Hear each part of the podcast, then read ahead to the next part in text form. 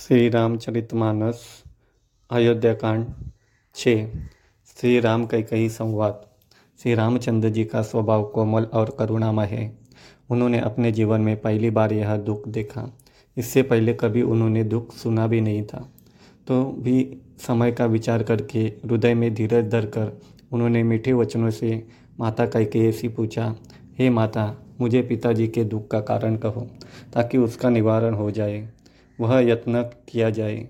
हे राम, सुनो, सारा कारण यही है कि राजा का तुम पर तुम पर बहुत स्नेह है। इन्होंने मुझे दो वरदान देने को कहा था। मुझे जो कुछ अच्छा लगा, वही मैंने मांगा।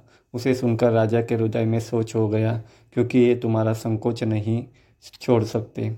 इधर तो पुत्र का स्नेह है, और इधर वचन, यानी प्रतिज्ञा। राजा इसी धर्म संकट में पड़ गए हैं। यदि तुम कर कर सकते हो तो राजा की आज्ञा सिरोधार्य करो और इनके कठिन क्लेश को मिटाओ। कह कैकई बेधड़क बैठी, ऐसी कड़वी वाणी कह रही है, जिसे सुनकर स्वयं कठोरता भी अत्यंत व्याकुल हो उठी।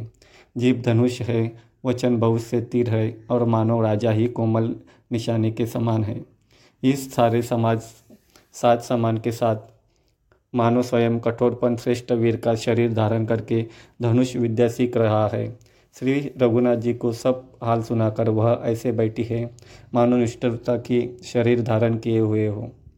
सूर्यकुल के सूर्य स्वाभाविक ही अभी आनंद निधान श्री रामचंद्र जी मन में मुस्कुराकर सब दूषणों से सही रहित ऐसे कोमल और सुंदर वचन बोले, जो मानव वाणी के भूषण ही थे। हे माता सुनो, वही पुत्र बड़भागी है, जो पिता माता के वचनों का अनुरागी पालन करने वाला है। आज्ञा पालन द्वारा माता पिता को संतुष्ट करने वाला है। पुत्र, हे जननी, सारे संसार में दुर्लभ है। वन में विशेष रूप से मुनियों का मिलाप होगा, जिसमें मेरा सभी प्रकार से कल्याण है। उसमें भी फिर पिताजी की आज्ञा और है, हे जननी, तुम्हारी सम्मति है। और प्राण प्रिय भरत राज्य पावेंगे इन सभी बातों को देखकर यह प्रतीत होता है कि आज विधाता सब प्रकार से मुझे सम्मुख है।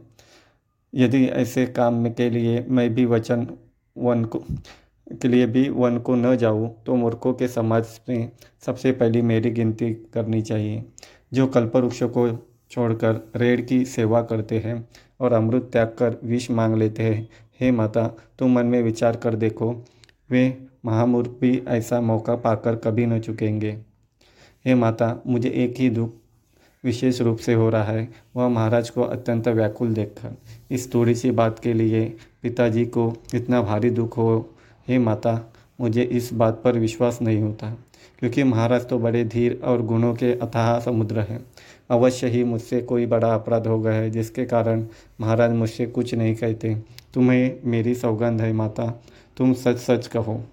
रघुकुल में श्रेष्ठ श्री रामचंद्र जी के स्वभाव से ही सीधे वचनों को दुर्बुद्धि कई कई टेढ़ा ही करके जान रही है, जैसे यद्यपि जल समान ही होता है। परंतु जो उसमें टेढ़ी चाल से ही चलती है। रानी कैके ही श्री रामचंद्र जी का रूप पाकर हर्षित हो गई और कपट पूर्ण स्नेह दिखाकर बोली, तुम्हारी शपथ और भरत की सौगंध है। मुझे राजा के दुख का दूसरा कुछ भी कारण विदित नहीं है। हे तात तुम अपराध के योग्य नहीं हो। तुम तो माता पिता और भाइयों को सुख देने वाले हो। हे राम, तुम जो कुछ कर रहे हो, सब सत्य है। तुम माता पिता के वचनों में, के पालन में तत्पर हो। मैं तुम्हारी बलिहारी जाती हूँ। तुम पिता को समझा कर वही बात कहो जिससे चौथेपन में इनका अपयश न हो। जिसे पुण्य ने इनको तुम जैसे पुत्र दिए हैं, उसका निरादर करना उचित नहीं। कई कई के बुरे मुख में ये शुभ वचन कैसे लगते हैं? जैसे मगध देश में गया आदिक तीर्थ।